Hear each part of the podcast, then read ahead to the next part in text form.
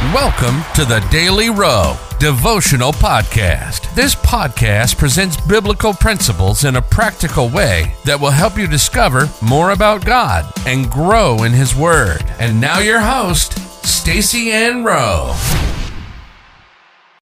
Hi, friends. Welcome to another daily devotional. Today, we look at the topic Getting the Desires of Your Heart. The Bible verse comes to us from John 15, verse 7, and it reads If ye abide in me, and my words abide in you, ye shall ask what ye will, and it shall be done unto you.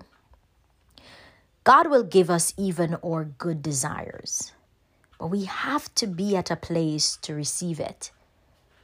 If that was not true, what would explain the fact that Hezekiah was granted a 15 year extension to his life when he asked that from the Lord. Consider also Moses, who boldly asked God to show him his glory and got what he asked for. Not everyone could have made that request and have it granted. It takes having favor with God. Moses said in Exodus 33, verse 13, if I have found favor in thy sight, then show me your glory. It is clear that the condition on which the request was granted was because Moses found favor with God. The same is true of King Hezekiah. Asking and receiving your good desires takes not only faith, but also favor. John 15, verse 7 gives us two keys to asking what we will and see it being done. The first is to abide in Him and let His Word abide in us. Abiding in Him is actualized by living in His presence.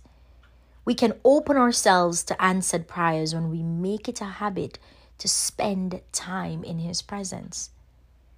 Moses set for us the example he spent much time in God's presence. At one time, he spent 40 days in God's presence without food or water, and then repeated the same shortly after. The second key to answered prayer is to let His word abide in you. That means obeying the word of God. You cannot get answered prayers living however you please. You will lose favor with God if you do that. Hezekiah, like Moses, was consistent in living by the word of God. 2 Kings 18, verse 3 said of Hezekiah, And he did that which was right in the sight of the Lord, according to all that David his father did. Now, it is clear how we should position ourselves for answered prayers. In addition to faith, practice the two keys that Jesus gave us in John 15, verse 7 they will unlock the favor of God and get us the answers to our prayers. Life application Practice daily the keys of living in God's presence and living by His every word. Let us pray. Lord, your word is a teacher, a sword, a guide, and so much more. Thank you for pointing us the keys of life and showing us how our prayers can and will be answered. I choose to live by your word and stand in faith that you will fulfill that which you have declared. In Jesus' name, amen.